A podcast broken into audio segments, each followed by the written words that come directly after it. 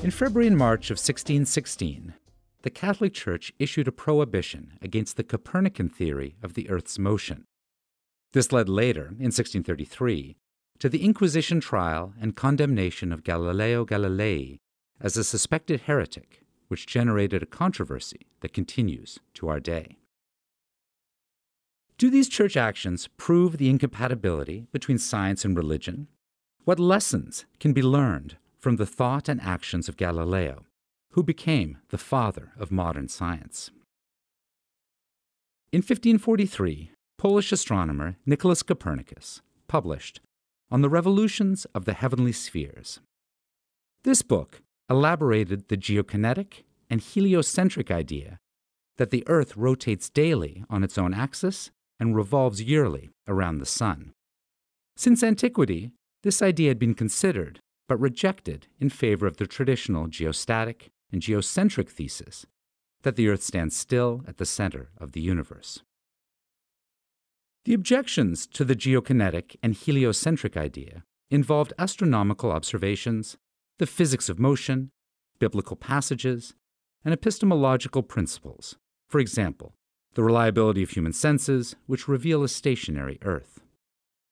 Copernicus did not really refute these objections, but he elaborated a novel and important astronomical argument. As a result, Copernicanism attracted few followers. At first, Galileo himself was not one of them, although he was interested because his new physics enabled him to answer the mechanical objections.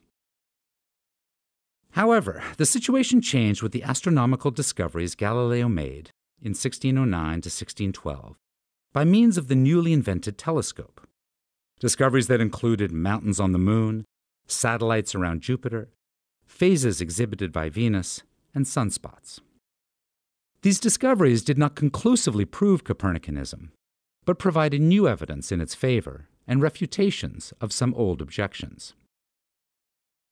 Galileo became more explicit in his pursuit of heliocentrism, and this soon got him into trouble. In February March 1615, one Dominican friar filed a written complaint against him, and another one testified in person in front of the Roman Inquisition. They accused Galileo of heresy for believing in the Earth's motion, which contradicted Scripture.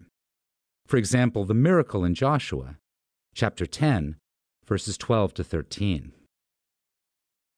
The Inquisition launched an investigation. Galileo's writings were evaluated and other witnesses interrogated. The charges against Galileo were unsubstantiated. However, the officials started worrying about the status of heliocentrism and consulted a committee of experts. On February 24, 1616, the consultants unanimously reported the assessment that heliocentrism was philosophically false and theologically heretical, or at least erroneous. The following day, the Inquisition, presided by Pope Paul V, considered the case. Although it did not endorse the heresy recommendation, it accepted the judgments of scientific falsity and theological error and decided to prohibit the theory. Thus, on February 26, 1616, the Inquisition's most authoritative cardinal, Robert Bellarmine, met with Galileo in private and gave him the following warning. The Church was going to declare the idea of the Earth's motion false and contrary to Scripture, and so this theory could not be held or defended. Galileo agreed to comply. On March 5th, a decree was issued by the Index, the department charged with book censorship. Without mentioning Galileo, it publicly declared the Earth's motion false and contrary to Scripture. It prohibited the reading of Copernicus's revolutions, and it banned a book published in 1615 by Paolo Antonio Foscarini, in which the author had argued that the Earth's motion was probably true and certainly compatible with Scripture.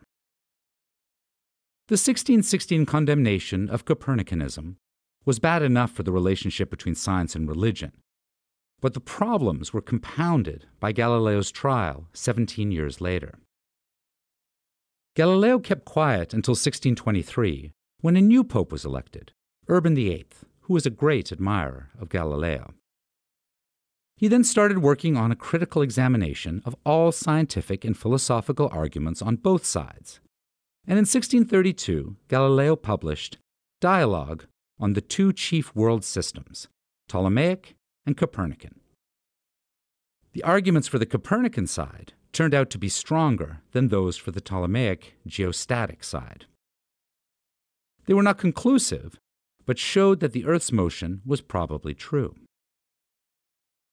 This book was a reasonable, clever, and indirect attempt to circumvent the 1616 prohibitions. Unfortunately, Galileo did not succeed. The Inquisition summoned him to Rome, and the trial proceedings lasted from April to June 1633. He was found guilty of suspected heresy for defending the earth's motion and thus denying the authority of Scripture.